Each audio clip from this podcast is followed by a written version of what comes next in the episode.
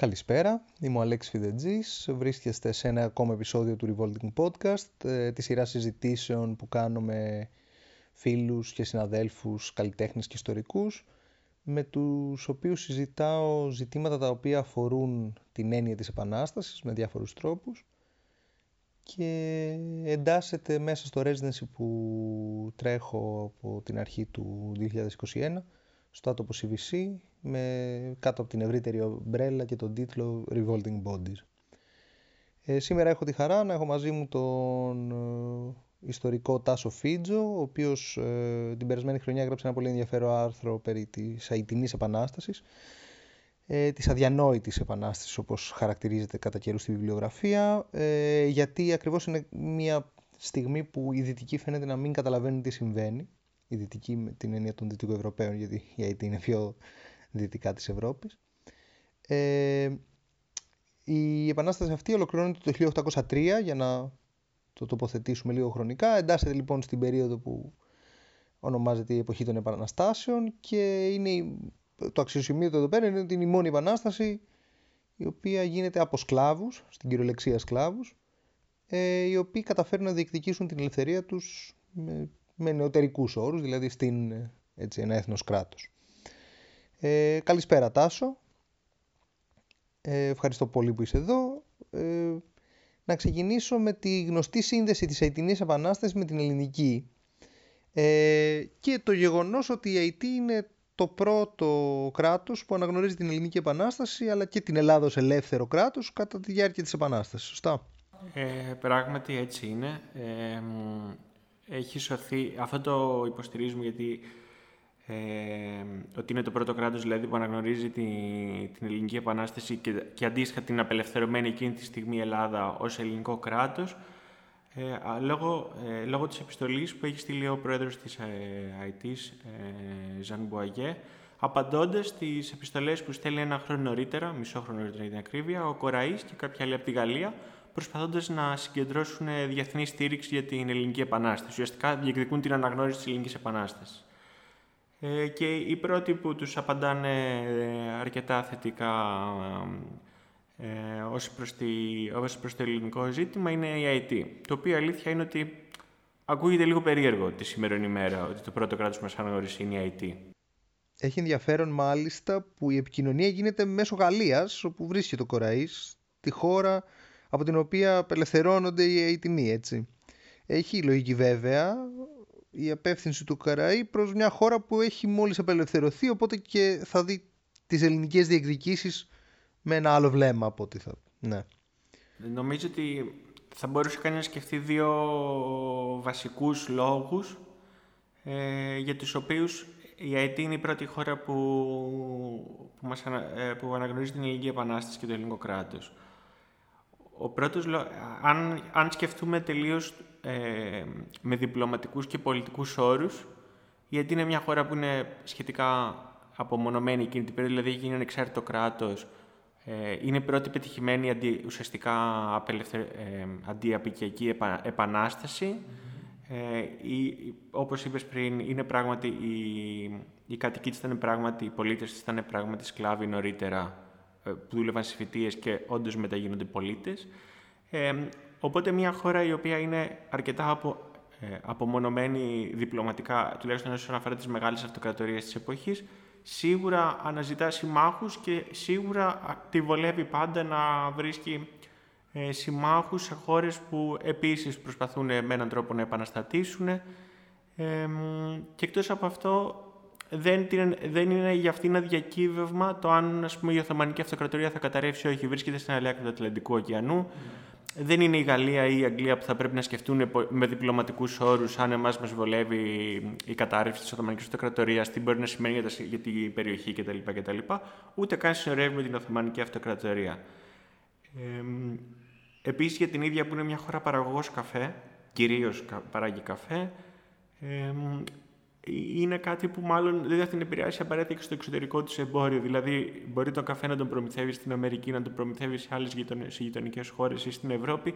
Η Οθωμανική Αυτοκρατορία όμως έχει ίδια. Ε, ξέρουμε, γνωρίζουμε ότι οι ίδιοι φέρνουν τον καφέ και τον εισάγουν στην Ευρώπη από την Αιθιοπία. Άρα, με έναν τρόπο Ούτε τα οικονομικά της συμφέροντα δεν θα πληγούν, ας πούμε, ναι. Ε, αυτό με έναν πολύ λίγο χοντρικά ε, όσον αφορά το διπλωματικό παιχνίδι της εποχής. Από την άλλη, ε, κατά τη γνώμη μου, υπάρχει και ένα δεύτερο πράγμα που θα, θα ήταν καλό να λάβουμε υπόψη, ότι η, η, η Αιτινή Επανάσταση είναι το 1791, ε, ωστόσο και σε όλη την πρώτη δεκαετία και τη δεύτερη του 19ου αιώνα, ειδικά στην πρώτη στη Λατινική Αμερική, υπάρχουν πάρα πολλά επαναστατικά κινήματα, τα οποία ουσιαστικά μέναν, ε, τα πιο πολλά ζητάνε είτε τα, να τελειώσουν οι μοναρχίες στις χώρες τους, είτε να φύγουν οι άπικοι, ε, είτε να φτιάξουν δημοκρατικά κράτη, τα οποία συγκλονίζουν με έναν τρόπο τη Λατινική Αμερική. Ε, και εκτός από αυτό όμως που είναι σημαντικό με έναν τρόπο, δεν είναι μόνο ότι υπάρχουν ε, επαναστατικά κινήματα στη Λατινική Αμερική, ε, ε, είναι ότι φεύγουν άνθρωποι από την Ευρώπη για να πάνε να πολεμήσουν στη Λατινική Αμερική. Ε, είναι αυτός ο επαναστατικός τυχοδιοκτισμός τον οποίο με άλλο πέπλο, αυτό του φιλινισμού, το βλέπουμε και στην Ελλάδα. Ναι, είναι, είναι ένα, σύλλογο, ένα σύνολο λόγων. Δηλαδή, κάποιοι πάνε τελείως ως μισθοφόροι, mm-hmm. οι οποίοι μπορεί και μετά να έρθουν και στην Ελλάδα ως μισθοφόροι να πολεμήσουν, και άλλοι πάνε όντως και για ιδεολογικούς λόγους και για. Ε, και για ιδεολογικούς αλλά και για οικονομικούς λόγους. Δεν είναι πάντα ξεκάθαρο το κριτήριο που κάποιος θα πάει να πολεμήσει στην άλλη άκρη του κόσμου, αλλά είναι συνδυασμός ε, πραγμάτων. Ε, από, από αυτή την άποψη, η IT, όντως το πρώτο παράδειγμα, ένα, ένα πετυχημένο παράδειγμα, ε,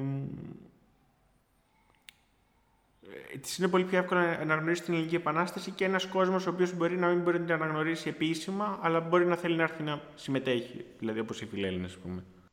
OK, okay. να σου πω πως αυτή η συζήτηση περί καφέ και φιλελληνισμού ε, μέσα από αυτήν οδηγούμε φυσικά σε μια ιστορία που συζητιέται, συζητήθηκε πολύ φέτος μάλλον ε, με αφορμή την επέτειο των 200 ετών ε, και αφορά ένα καράβι το οποίο ήρθε ή δεν ήρθε από την Αϊτή ε, που για να στηρίξουν την, τον ελληνικό αγώνα. Έχω ακούσει για 100 άτομα που ήρθαν, έχω ακούσει για 400 άτομα, έχω ακούσει για καφέ που ήρθε δίκην συναλλάγματος. Ε, εσένα πού σε έχει οδηγήσει η έρευνά σου πάνω σε όλο αυτό το θέμα, σε ποιο συμπέρασμα έχεις καταλήξει; Ε, ναι, η αλήθεια είναι ότι υπάρχει μια ιστορία η οποία διακινείται ε, πολύ έντονα, ε, ότι που βασίζεται εν μέρει σε ένα γεγονός ότι η IT είναι το πρώτο κράτος που μας αναγνώρισε και εν μέρει σε κάτι που δεν συνέβη, ότι η IT μας έστειλε βοήθεια. Mm. Ε, αυτή η ιστορία υπάρχει με πολλές παραλλαγές. Ε, ότι ήρθαν 40 Αιτινοί, ότι ήρθαν 100 Αιτινοί, ότι ήρθαν 200 Αιτινοί ε, για να πολεμήσουν στην Επανάσταση. Mm. Υπάρχει μια άλλη παραλλαγή ότι μας στείλαν 40 κιλά καφέ ή 100 κιλά καφέ και μια άλλη παραλλαγή ότι μας στείλαν απευθείας τα χρήματα και όχι τον καφέ. Ε, γιατί ο καφές είναι προϊόν, ας πούμε, εκείνη την περίοδο είναι προϊόν ε, αξίας. Οπότε θεωρητικά τα χρήματα που θα μπορούσαν να μαζέψουν το καφέ θα ήταν ε, ναι. αρκετά σημαντικά. Δηλαδή είναι από τις πιο σημαντικές, για να καταλάβουμε την οικονομική της σημασία, είναι από τις πιο σημαντικές ας πούμε, απικίες της Γαλλίας. Γι' αυτό βάσει κάποιων αναλύσεων η Αιτινή Επανάσταση αποτελεί την αρχή της κατάρραυσης της Αμερικανικής Γαλλίας αυτή η κίνηση να απολυθεί στους Αμερικάνους η Λουιζιάννα και μαζί, δηλαδή άμα δεις το χάρτη δεν είναι μόνο η Λουιζιάννα, είναι μέχρι ε, ξέρω εγώ, το Ιλινόι πρέπει να φτάνει αυτή η περιοχή ε, είναι αποτέλεσμα ενός ντόμινο που έχει ξεκινήσει με την Αιτινή Επανάσταση. Έτσι έχω καταλάβει κι εγώ. Οπότε εν τέλει μάλλον ούτε καφέ μας στέλνουν ούτε Αιτινούς εθελοντές. Μάλλον αυτό που έχει συμβεί είναι ότι στην επιστολή που στέλνουν ε, που πάει στο Κοραή, αυτοί είναι πολύ ένθερμοι υποστηρικτές της Ελληνικής Επανάστασης. Ωστόσο, σε ένα σημείο λέει ότι θέλουμε πάρα πολύ να, να σας ε, να συντρέξουμε, λέει, να σας, να σας βοηθήσουμε είτε στέλνοντας στρατό είτε να μαζέψουμε χρήματα. Ε, και πιστεύω ότι από αυτό έχει ξεκινήσει μάλλον η παρανόηση, ε, γιατί ε, Ακριβώς από κάτω, βέβαια, λέει ότι δεν μπορούμε να κάνουμε το ένα ούτε το άλλο. Γιατί βρισκόμαστε λέει, μέσα σε ένα πόλεμο και άρα χρειαζόμαστε στρατιώτες στην ΑΕΤ και ταυτόχρονα η οικονομική μας κατάσταση λέει, είναι δεινή. Ε, άρα, μάλλον από κάποια παραφθορά, κάποιο, κάποια γρήγορη ανάγνωση αυτής της επιστολής έχει προκύψει η εντύπωση ότι όντως ήρθαν ή μας βοήθησαν. Ε, και η αλήθεια είναι ότι αν κάποιος ε, διαβάσει όλα τα άρθρα που έχουν... Όλα τα άρθρα. αν βρει κάποιο άρθρο το οποίο μιλάει για τη βοήθεια που λάβαμε από την IT, ε, δεν θα δει είτε ποτέ ούτε κάποια παραπομπή προφανώς, ή θα δει να παραπέμπουν σε αυτή την επιστολή που είναι η επιστολή που μας αναγνωρίζουν, η οποία λέει όμως ότι δεν μπορούμε να σας στείλουμε. Φέρον έχει αυτό, ότι η μοναδική πηγή σε σχέση με το περιστατικό ανατρέπει το περιστατικό για το οποίο γίνεται η αναφορά. Ε, για κάποιο λόγο όμως συνεχίζει να λειτουργεί ως πηγή. Ε. Επίσης είναι φοβερό ότι αυτός ο μύθος με έναν τρόπο ουσιαστικά ανατρέπει τον εαυτό του γιατί είτε μας στείλανε, που δεν μας στείλανε ποτέ βέβαια, είτε μας στείλανε στρατιώτες είτε μας στείλανε καφέ, Υποτίθεται το καράβι που ξεκίνησε από την ΑΕΤ είτε βυθίζεται στον Ατλαντικό, είτε στη Μεσόγειο, το πιο συνηθισμένο στη Μεσόγειο το πιάνουν πειρατές. Άρα με έναν τρόπο, ακόμα και αφού ξε... εκτιμούμε ας πούμε, με έναν τρόπο ότι μας στείλανε, αλλά ε, δεν φτάσανε ποτέ. Άρα είναι πολύ. Και αυτό είναι πολύ, απαντά πολύ εύκολα μάλλον στο γεγονός για, γιατί ποτέ κανείς δεν θα γράψει στην Επανάσταση ότι ήρθαν και 200 άνθρωποι ας πούμε, που δεν μοιάζαν καθόλου με εμάς. Δεν γίνεται αναφορά τέτοια, αυτό είναι γεγονός. Ωστόσο, ένα τέτοιο μύθευμα εξυπηρετεί έναν άλλο σκοπό. Υποστηρίζει μια γενικότερη τάση ή μάλλον ανάγκη για την αναγνώριση των δικαίων του αγώνα.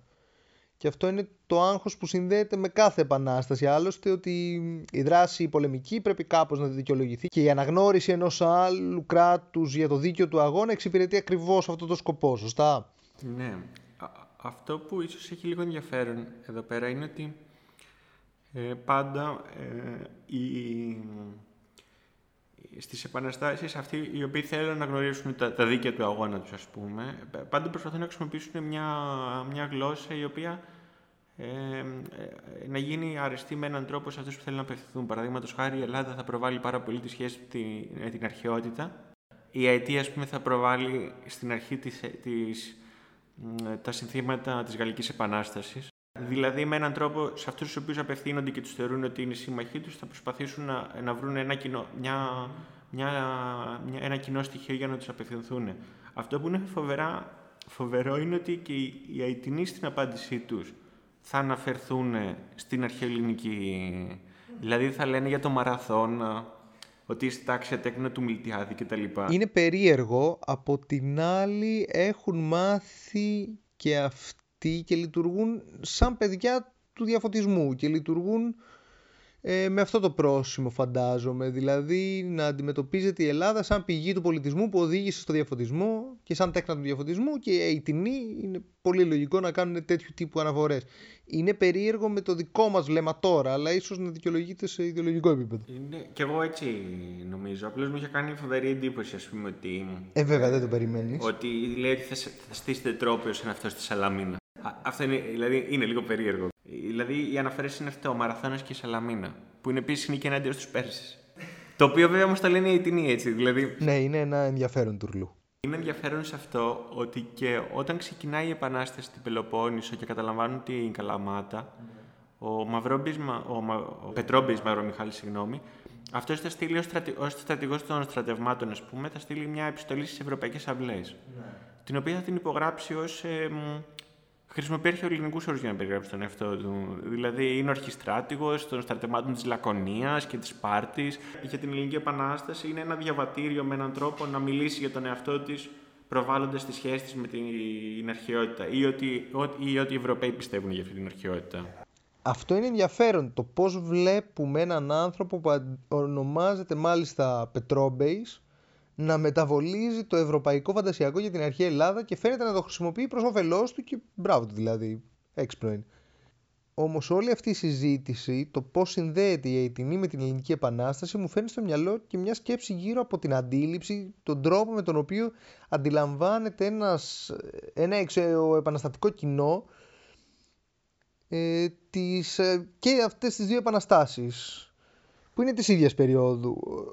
Ωστόσο βλέπουμε από τη μία για την Ελλάδα το φιλελληνικό φαινόμενο που είναι εμποτισμένο με το βλέμμα προς την αρχαιότητα το οποίο υποστηρίζει τελικά μια δυτικοευρωπαϊκή ταυτότητα καθώς η Ελλάδα αποτελεί κομμάτι του γεννησιουργού μύθου του δυτικού πολιτισμού.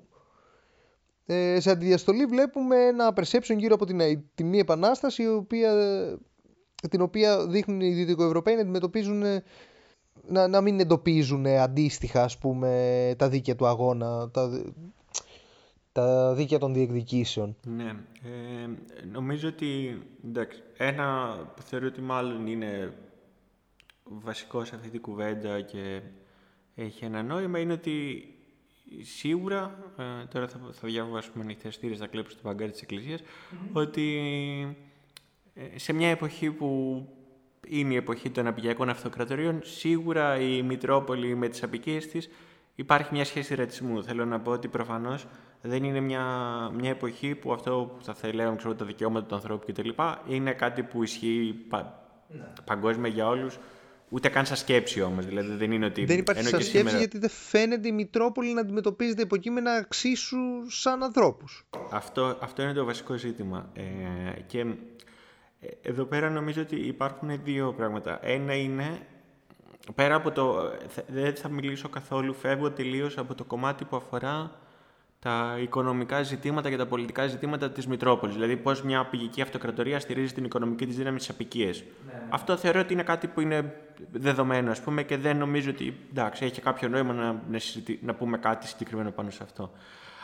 Αυτό που έχει ένα ενδιαφέρον είναι το πώς οι κάτοικοι ας πούμε, της Μητρόπολης ή της ε, Γαλλίας στην Ευρώπη ε, αντιλαμβάνονται τους ανθρώπους που ζουν στις απικίες. Γιατί είναι απικίες που είναι πάρα πολλά χρόνια και σε αυτές τις απικίες μάλιστα πολλές φορές υπάρχουν άνθρωποι που είναι, έχουν, είναι δούλοι, υπάρχουν έπικοι που έρχονται από τη Μητρόπολη και υπάρχουν και κάποιοι που είναι σε κάποιες ενδιάμεσες καταστάσεις Υπάρχει πάντα ένα, ένα πολιτικό ζήτημα με αυτούς όλες τις αμπεγγίκε αυτοκρατορίες, ότι τι στάτους έχουν αυτοί οι άνθρωποι, ποιανού πολίτες είναι, είναι, είναι ελεύθεροι πολίτες ή δεν είναι ελεύθεροι πολίτες. Ε, το οποίο σε όλες τις επαναστάσεις, ας πούμε στη Λατινική Αμερική, έχει, παίζει ένα ρόλο. Και ένα δεύτερο έχει να κάνει με το γεγονός ότι οι ίδιοι ε, μέσα από τις ε, λαϊκές τους, ας πούμε, τις λαϊκές που έχουν, το βουντού που χρησιμοποιούν, αυτό είναι κάτι που μάλλον στη Γαλλία δεν, δεν θα μπορούσαν να το, σε καμία περίπτωση να το φανταστούν ω κάτι που θα έκανε ένας σύγχρονος άνθρωπος, να το πω έτσι. Πολύ, πολύ χοντρικά το λέω τώρα. Ναι, ναι. Απλώς θέλω να πω ότι είναι μια μπερδεμένη περίοδος για τη Γαλλία λόγω της Γαλλικής Επανάστασης. Οπότε υπάρχει μια συνεχόμενη διαμάχη ανάμεσα στους αυτούς που θέλουν τη μοναρχία και αυτούς που δεν θέλουν τη μοναρχία, οι οποίες έχουν διαφορετική, διαφορετική άποψη ο καθένας για το ποιος είναι πολίτης και ποιος μπορεί να είναι πολίτης και πώς εκλαμβάνονται επίσης τους Αιτινούς και την Απιακή Αυτοκρατορία. Αλλά με έναν, ακόμα και αυτοί που θα, είχαν πιο, ας πούμε, θα ήταν πιο ανοιχτοί προς ε, ότι, στο γεγονός ότι οι μαύροι θα μπορούσαν να είναι πολίτες, ε, σίγουρα ε, συνήθως έχουν μια έντονα αντικληρικαλική στάση που δεν θα μπορούσαν να δείχνουν το βουντού, ας πούμε, ως μια τελειτουργία που θα, θα μπορούσε να ταιριάζει στους πολίτες. Δηλαδή, mm. υπάρχουν εκεί πέρα βλέμματα. Εντάξει, οριενταλισμού δεν ξέρω γιατί είναι προς τη Δύση, αλλά εννοώ με έναν τρόπο. Yeah, ε, ας πούμε το βουντού ήταν μια, ένα χαρακτηριστικό πράγμα που κάνανε στην Αιτινή Επανάσταση ε, στα πρώτα χρόνια πριν επιτεθούν τα στρατεύματα των Αιτινών στους Γάλλους. Ήταν μια τελετουργία, ας πούμε. Πώς εδώ θα γιάζαν τα λάβαρα, έτσι. Δηλαδή... Αντίστοιχα είναι αυτά τα βουντού. Ε, αντίστοιχα είναι αυτά τα βουντού. Δηλαδή, ξέρεις. Αντιμετωπίζονται, σε... εντοπίζονται μάλλον σε διάφορες πολιτισμικές συνθήκες είναι σε αυτό ένα ενδιαφέρον, αυτό που λέω ότι δεν είναι πολύ ξεκάθαρο πολλές φορές, ότι κάποια στιγμή το 1793 ή 1794 ε, οι Γάλλοι στέλνουν στρατό για να, για να καταπνίξουν την Επανάσταση. Η αξιωματική του στρατού είναι μοναρχική και αυτοί που είναι κατώτεροι αξιωματικοί στρατιώτες είναι, ε, δεν είναι μοναρχικοί, είναι κατά της μοναρχίας. Ε, και είχε ενδιαφέρον ότι φτιάχνουν ένα συμβούλιο τέλος πάντων ε, και καταλήγουν σε δύο τελείως διαφορετικά, ας πούμε. Για, για τους μοναρχικούς, οι άνθρωποι στην Αιτή χωρίζονται σε, σε δύο κατηγορίες. Είναι οι, οι ελεύθεροι, που είναι πάντα αυτοί που έχουν τα, τα, τις φοιτίες και είναι Γάλλοι, και οι ανελεύθεροι, οι δούλοι, που είναι οι μαύροι εδώ, ας πούμε, θα μπορούσε κανείς να δει. Αυτό είναι κάτι που μάλλον περιμένουμε να ακούσουμε. Αυτό που είναι λίγο πιο μπερδεμένο είναι αυτό που πιστεύουν αυτοί που είναι υπέρ της Γαλλικής Επανάστασης και κατά της μοναρχίας, οι οποίοι λένε ότι υπάρχουν οι ελεύθεροι και οι ανελεύθεροι. Ελεύθεροι μπορεί να είναι και οι μαύροι. Αλλά υπάρχουν, αναγνωρίζουν τους δούλους ως δούλους. Δηλαδή, άμα είσαι μαύρος, μπορείς να είσαι ελεύθερος, αλλά μπορείς να είσαι και δούλος. Άμα είσαι λευκός, σίγουρα είσαι ελεύθερος. Απλώς είναι λίγο ενδιαφέρον. Εμένα μου φαίνεται και στο πρώτο συμβούλιο που κάνουν βάζουν ελεύθερους μαύρους. Ναι. Αλλά δεν θεωρούν ότι είναι, είναι κόντρα ρόλος, ότι είναι κόντρα σε αυτό που πιστεύουν να υπάρχουν και δούλοι. Φοβερό αυτό, φοβερό με το σημερινό αξιακό μοντέλο που μας χαρακτηρίζει εμάς, είναι όμως αν μη τι άλλο περίεργο. Όπως αντίστοιχα και οι Ισπανοί, οι οποίοι θα πάνε στον... Ε, οι, Γάλλοι τέλος πάντων έχουν το πρόβλημα ότι κάνουν πόλεμο σχεδόν με όλους μετά, οπότε ε, δεν μπορεί να στείλουν και πάρα πολλά στρατεύματα και επίσης υπάρχουν και ανταγωνισμοί εκεί στην Καραϊβική κτλ. Και, και πάνε, προσπαθούν οι Ισπανοί να επιτεθούν στην ΑΕΤ. Mm. Οι οποίοι Ισπανοί είναι φοβερά μοναρχικοί, ας πούμε. Ε, και οι Αιτινοί συνδυάζονται με τους Ισπανούς εναντίον των Γάλλων. Δηλαδή παίζουν, μετά γίνεται ένας φαύλος κύκλος εχθρός του εχθρού μου είναι φίλος μου, ανεξαρτήτως άμα είναι. Ε, άμα είναι, ας πούμε, ε, τι πιστεύει για το αν εγώ θα πρέπει να με δούλευε ή όχι. Ε, ναι, αυτά, ναι, εργαλεία, εργαλειακές είναι οι φάνσεις. Γενικώ εμένα μου φαίνεται ενδιαφέρουσα η περίπτωση της IT και συγκεκριμένα κάτι που αφορά τον τρόπο με τον οποίο γίνεται αντιληπτή στην Ευρώπη και θέλω να αναφέρω για παράδειγμα ότι στη Γαλλία φαίνεται να μην καταλαβαίνουν τι συμβαίνει.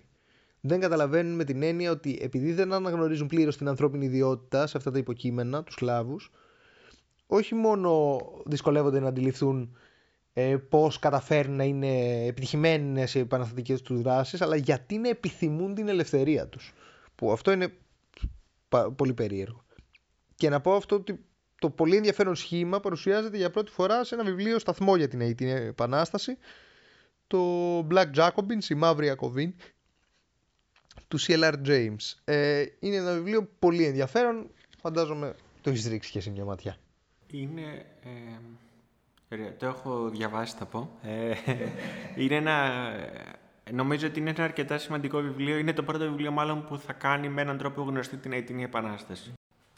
Ε, αυτό το βιβλίο ε, ε, είναι αρκετά πρωτοποριακό για την εποχή του για, για διάφορους λόγους. Ε, ένας πρώτος λόγος είναι ότι πρώτα απ' όλα είναι μάλλον το πιο βασικό το βιβλίο αναφοράς που υπάρχει για την ΑΕΤ στο σύγχρονο κόσμο.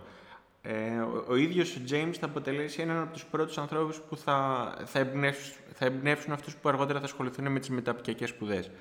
Ε, εκτός από αυτό, το βιβλίο αυτό είναι το πρώτο που θα εισάγει ε, σε μια, μια μαρξιστική ανάγνωση της Αιτινής Επανάστασης, η οποία όμως θα γίνει με πολύ, ε, με όχι ορθόδοξους μαρξιστικούς όρους, να το πω έτσι. Δηλαδή, στο, το βιβλίο αυτό έχει πάρα πολλές λεπτομέρειες, περιγράφει πάρα πολύ έντονα το πόσο άσχημα περνούσαν οι δούλοι, σε βαθμό που όταν το διαβάζει κανείς σήμερα αισθάνεται, εντάξει πέρα από άσχημα, αισθάνεται επίση είναι λίγο κουραστικό σαν γραφή. Ε, εντάξει, γράφει το 1932. Δεν, δεν είναι κακό να πούμε ότι, ήταν, ότι δεν είναι ότι καλύτερο. Ε, δεν είναι συναρπαστικό ανάγνωσμα τέλος πάντων. Οπότε αυτό είναι σημαντικό ε, από μόνο του ότι εισάγει μια νέα οπτική για το ζήτημα της Αιτινής Επανάστασης ε, επίσης, ο ίδιος θα αναδείξει οριακά σε Άγιο τον Ντουσέν Λουβερτήρ, που είναι η πιο γνωστή της μορφή, ας πούμε, και από, τους, από τα ηγετικά πρόσωπα της ε, Αυτό το σχήμα είναι κάπως απαραίτητο για την αφήγηση κάθε επανάστασης. Πρέπει να βρεις τους ήρωές σου για να τους, και να τους παρουσιάσεις αναλόγως κτλ. Και αυτό που ίσως είναι, είναι, είναι πραγματικά πρωτοποριακό σε αυτό το βιβλίο, αν και σήμερα μπορεί να ακούγεται τετριμένο, το βιβλίο τελικά βγαίνει το 1938, ε, ο ίδιος έχει πάει στην, στο Λονδίνο και μετά πάει στο Παρίσι και κάνει έρευνα στο Παρίσι για να μαζέψει αρχεία για το βιβλίο του και να διαβάσει. Και όταν το ρωτάνε κάποια στιγμή γιατί αποφάσισε να γράψει το βιβλίο, λέει ότι αποφάσισε να γράψει ένα βιβλίο στο οποίο οι Αφρικανοί ή οι απογονείς του νέου κόσμου, αντί να αποτελούν μόνιμα το αντικείμενο της εκμετάλλευσης και το θύμα της αγριότητας άλλων λαών, θα άρχιζαν να δρουν σε μεγάλη κλίμακα και να διαμορφώνουν οι ίδιοι το πεπρωμένο τους. Αυτό έχει ενδιαφέρον γιατί για το 1938 είναι μια αρκετά πρωτοποριακή ιστορική αντίληψη. Δηλαδή, συνήθως έξω από την Ευρώπη, όντως, ε, και όχι μόνο το 1938, για πολύ αργότερα, οι λαοί ιστοριογραφούνται ως μόνο τα θύματα της, ε, ε, της απεικιοκρατίας, χωρίς οι ίδιοι όμως να μπορούν να αρθρώσουν τη δικιά τους ιστορία. Άρα αυτό έχει ένα ενδιαφέρον. Και αυτό έχει ένα ενδιαφέρον γιατί και με, κάποια, με βάση κάποια βιβλία που βγήκαν μερικά χρόνια νωρίτερα από τον James, ε, από το βιβλίο του James Μαύρου Ιακωβίνους, είναι τα πρώτα που προσπαθούν με έναν τρόπο να δώσουν φωνή και να κάνουν υποκείμενα τους, ε, τους δούλους. Να πούνε δηλαδή ότι και οι δούλοι έχουν τις δικές τους πρακτικές και αυτοί σκέφτονται και αυτοί δρούνε, και άρα με έναν τρόπο και αυτοί μπορούν να έχουν, έχουν ιστορία και αξίζει η ιστορία τους να γραφτεί. Είτε αφορά την Αφρική, είτε αφορά αυτούς που πέρασαν τον Ατλαντικό μέσω, το, του, μέσω των διαδρομών του, του δουλεμπορίου, ας πούμε. Και... Γενικώ σε τέτοιου τύπου προσεγγίσεις, σε μένα μου προκαλεί ενδιαφέρον η μεθοδολογία. Γιατί ο τρόπος με τον οποίο κρατιούνται τα αρχεία εκείνης της εποχής τουλάχιστον είναι κομμάτι του μοντέλου που περιθωριοποιεί τα εν λόγω υποκείμενα. Με τι πηγές δουλεύει εκεί ένας ιστορικός όταν θέλεις να μιλήσεις για φωνές που έχουν σιγαστεί από τη δυτική επικυριαρχία.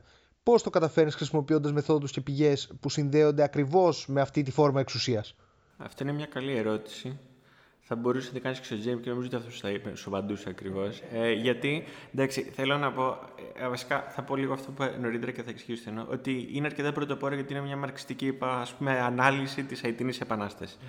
Ε, αυτό, από, αυτό έχει ένα ενδιαφέρον γιατί ο, αν διαβάσει κανείς το βιβλίο, πέρα έχει πάρα πολλές λεπτομέρειες, ε, έχει ελάχιστες υποσημειώσεις Άρα πολλές φορές η, η τεκμηρίωση θα έλεγε κανείς ότι είναι, μπορεί να είναι και κάπως ελλειπής. Δηλαδή είναι κυρίως από προσωπική δουλειά που έχει κάνει ο James στη Γαλλία, στην Εθνική Βιβλιοθήκη της Γαλλίας, το οποίο βέβαια το τι περνάει σε αρχείο και τι, τι μένει εκτός Γαλλίας είναι από μόνο το ένα ζήτημα. Το δεύτερο είναι ότι ο ίδιος επιστρατεύει πάρα πολλά σχήματα του μαρξισμού για να γράψει για την Επανάσταση. Δηλαδή, ε, όταν περιγράφει ε, κάποιο μπορεί να το κάνει και τελείως ε, χωρίς να το καταλαβαίνει. Όταν περιγράφει, ας πούμε, τον Τουσεν Λουβερτήρ, ε, κάποιος αισθάνεται ότι την ίδια περιγραφή θα, είχε, θα, θα μπορούσε να δίνει και το Λένιν, ας πούμε, σε εκείνη την περίοδο. Ο ίδιος είναι μέλος του κομμουνιστικού κινήματος και μετά θα συνδεθεί και έντονα και με τον τροτσκισμό, μέχρι να τα σπάσει και με τον τροτσκισμό και να ασχοληθεί με αυτό που θα λέγαμε Παναφρικανισμός και Τρίτος Κόσμος.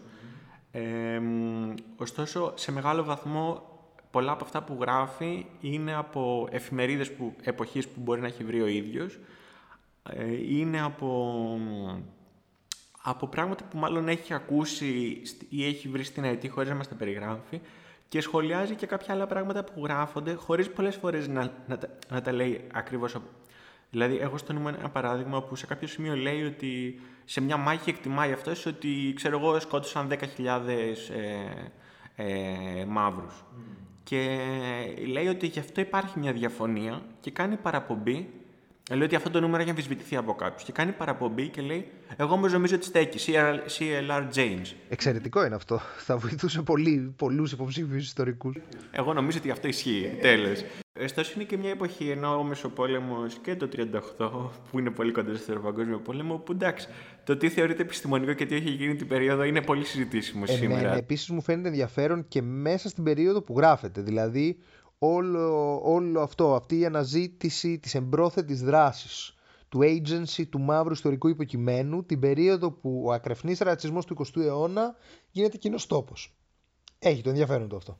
Ναι, ε, δεν είμαι πολύ... Αυτό που δεν ξέρω όντως είναι το πόσο... Νομίζω ότι αυτό το βιβλίο όταν, όταν βγαίνει στην Ευρώπη δεν κάνει και ιδιαίτερη... Ε, ε, ναι, δεν νομίζω. Νομίζω ότι κάπως έχει να κάνει μάλλον και με την ίδια τη διαδρομή του James, ο οποίος από το 50 και ύστερα θα γίνει πολύ γνωστός. Mm.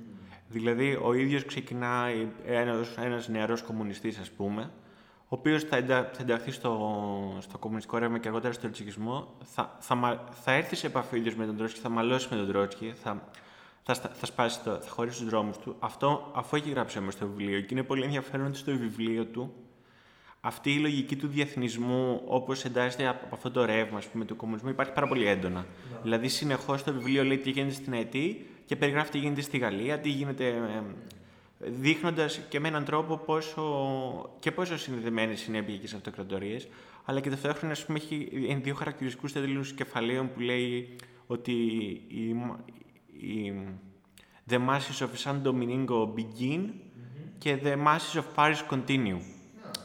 Άρα θέλει να πει ότι υπάρχει μια πούμε, αλληλεπίδραση μεταξύ των, των ανθρώπων εκείνης της εποχής. Ας πούμε ότι αυτό ας πούμε είναι τελείως μαρξιστικό σχήμα που μάλλον δεν στέγει κιόλας. Δηλαδή ότι ξέρεις, είναι όλοι, όλοι οι υποτελείς, ε, η, εργατική τάξη και οι επαναστατημένοι σκλάβοι, οι οποίοι βρίσκονται χέρι-χέρι ας πούμε, και θα φέρουν μέσα την Παγκόσμια Επανάσταση. Γι' αυτό θέλω να πω ότι αυτό, για τις πηγές, ότι επιστρατεύει μαρξιστικά σχήματα που κάποια από αυτά, μάλλον σίγουρα ιστορικά, δεν πολύ στέκουν για εκείνη την περίοδο. Αντίστοιχα, βέβαια, θα μπορούσε κάποιος να πει ότι ας πούμε, η Ιακωβίνη, ο, ο Κοραής δεν έχει σκοπό να στείλει ποτέ επιστολή στην αίτια. Του το προτείνει ένας ε, παλιός Ιακωβίνος. Του λέει ότι στείλει στην αίτια επιστολή, ας πούμε. Ναι. Που αυτός, από ό,τι φαίνεται, είναι πολύ, είναι πολύ θετικά διακείμενος προς την αίτια υπόθεση. Προφανώς για να το προτείνει θα είναι. Άρα, εντάξει, και τότε ήταν λίγο μπερδεμένα, απλώς αυτό, αυτό είναι το νομίζω ένα ζήτημα. Ο ίδιος, αν μπορώ να πω και κάτι ακόμα για τον James, ε, θα γίνει και γνωστός στο... Ας πούμε, αυτό που λέει για τον ρατσισμό στην Ευρώπη έχει ένα ενδιαφέρον για την ίδια τη διαμόρφωση του James. Ο ίδιος λέει από το 50 και ύστερα που κάπως γίνεται γνωστός και τον καλούν για διάφορα πράγματα να μιλήσει ότι, ε, ότι δύο βιβλία εμένα με σημάδεψαν στη ζωή μου. Το 32 που πήγα στο Λονδίνο κυκλοφόρησε λέει η ιστορία της Ρωσικής Επανάστασης γραμμένη από τον Τρότσκι και τη διάβασα και με ενδιέφερε πολύ. Που αυτό εντάξει, για να γίνει κανείς κομμουνιστής ακούγεται μάλλον και ότι είναι OK. Okay. Και το άλλο βιβλίο είναι το, ε, είναι το βιβλίο του Σπέγγλερ «Η παρακμή της Δύσης», στο οποίο αυτός περιγράφει έναν κόσμο που είναι... Το λες μάλλον αντιδραστικό κείμενο. Ε, ναι, γιατί καταλήγει ότι πρέπει να υπάρξει μια ουσιαστικά συντηρητική, ένας ε, ριζοσπαστικός ενοικισμό, μια συντηρητική επανάσταση, μια νέα τάξη πραγμάτων στην Ευρώπη. Εντάξει, έχει ευθείες ε, που μπορεί να τραβήξει κανείς με τον ναζισμό. Αυτό όμως διαβάζοντάς το αυτός, αυτό δεν καταλαβαίνει αυτό που θα καταλαβαίνει ένας Ευρωπαίος διαβάζοντάς το, δηλαδή το φασιστικό και το ναζιστικό φαινόμενο. Αλλά σκέφτεται ότι είναι ότι ο ευρωπαϊκός κόσμος παρακμάζει και άρα είναι η ώρα ας πούμε, όλων των απεικιοκρατούμενων ε, να, να, κάνουν, ε, να βγουν στο προσκήνιο. Είναι η λογική αυτή που ο εχθρός του εχθρού μου είναι φίλος μου; Δεν νομίζω, γιατί αυτός δεν βλέπει ως, ως φίλους σίγουρα του, τον ναζισμό. Ωστόσο, ε, έχει να κάνει μάλλον με το πώς κάπως πράγματα που εμείς θα θεωρούμε δεδομένα σε τελείως διαφορετικά πολιτισμικά υπόβαθρα είναι, είναι τελείως διαφορετικά και εκλαμβάνονται τελείως διαφορετικά. Ναι. Δηλαδή, προφανώς και δε, δεν λέει ότι αυτό που λέει ο προτείνει Σπέγγλερ είναι σωστό, ότι ναι, ναι, να κάνουμε μια συντηρητική επανάσταση, αλλά καταλαβαίνει, τον ενδιαφέρει το νόημα ότι η Ευρώπη βρίσκεται σε παρακμή. Σωστά. Και άρα ότι δεν είναι πλέον η, ο, στο προσκήνιο της ιστορίας, δεν είναι το επίκεντρο. Που αυτό, πούμε, μετά στις πολιτισμικές, στις μεταπηγιακές σπουδές, ας πούμε, είναι κάτι που το συζητάνε πάρα πολύ έντονα για την περιοπιθεροποίηση της Ευρώπης. Το πώς η αντίληψη για του ρομαντισμού και της ιστορίας που αναπτύσσεται στην Ευρώπη επηρεάζει όλο τον υπόλοιπο κόσμο. Ε, και με έναν τρόπο η αντίληψη ότι μόνο εμείς έχουμε ιστορία και άλλοι δεν έχουν είναι κάτι που περνάει και σε άλλες χώρες. Που είναι λίγο περίεργο, ας πούμε για τους ίδιους να, να δέχονται μια αντίληψη ότι βρίσκονται στην τελείως, τελείως περιφέρεια της ιστορίας. Ναι, αυτό έχει ενδιαφέρον πώς αρχίζουν να το μεταβολίζουν οι κοινωνίες από τη στιγμή που το συνειδητοποιούν. Σε αυτό είναι, υπάρχει μια πολύ αστεία ιστορία. Ε, οι Ιαπωνές, οι οποίοι πάντα έχουν μια φοβερή περιέργεια να δουν τι, τι συμβαίνει στην Ευρώπη, στέλνουν κάποια στιγμή στη Γερμανία, ε, όπου είναι ας πούμε, ο χώρος που εδραιώνονται ιστορικές σπουδές, να δουν τι σοϊ επιστήμη είναι αυτό, τι, τι εκεί κάνουν αυτοί οι Γερμανοί τέλος πάντων. Γιατί πάντα οι Ιάπωνες έχουν μια πολύ περίεργη λογική ότι άμα κάνουν κάτι άλλο καλά πρέπει και εμείς να το πάρουμε. Το οποίο ποτέ δεν καταλήγει καλά για τους Ιάπωνες. Το παράδειγμα εκεί είναι ότι πράγματι μετά πάνε οι Ιάπωνες στη Γερμανία, βλέπουν και τους λένε ότι κάνουν αυτό και λέει η Ιαπωνία πολύ ωραία.